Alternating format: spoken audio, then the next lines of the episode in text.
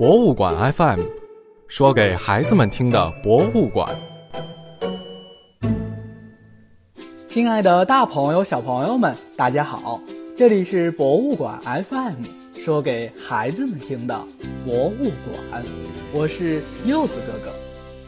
上一期的节目里，我们说到火车比汽车和飞机诞生早。小朋友们都知道，火车是不可以在大街上随便就能开的，它只能在特定的道路上行驶，那就是铁路。那么，你觉得铁路和火车哪个诞生的更早呢？这听起来好像是一个先有鸡还是先有蛋的问题。如果火车早，那火车在哪开呢？如果铁轨早，没有火车，铁轨用来干什么呢？这个问题有答案吗？我们接着往下聊。在车子发明之前，人们在搬运很重的物品时候，拉着物品在地上滑行，这样比抬着走要省很多力气。后来，人们在重物下面放上滚木。一根根圆圆的木头上不停地滚动，重物就可以不断地移动。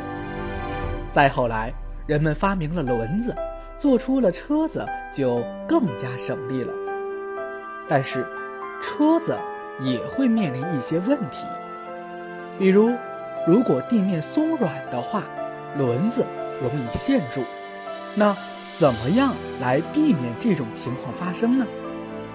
聪明的人们用砖或者石头铺在地面上，形成坚硬平整的路面，供车辆行走；而在一些特殊的地方，比如一些采石场或者矿山，经常需要搬运很重的矿石，路面也就很容易破坏。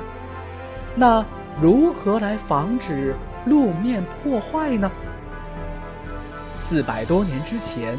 一些英国和德国的矿山上有了用木头制作的轨道。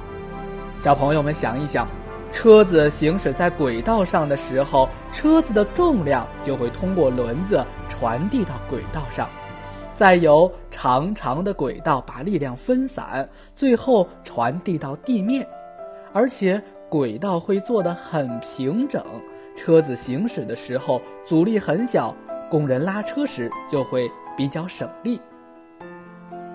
到了一七六七年，英国的钢铁价格突然下降，很多铁厂积压了大量的存货，卖出去又不值钱，堆在家里就占地方，这可怎么办呢？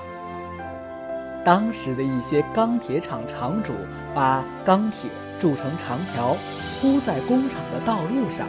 准备在铁价上涨的时候再卖出去。可是，人们发现，车辆走在铺着铁条的路上，既省力又平稳。这样，铁轨就先于火车诞生了。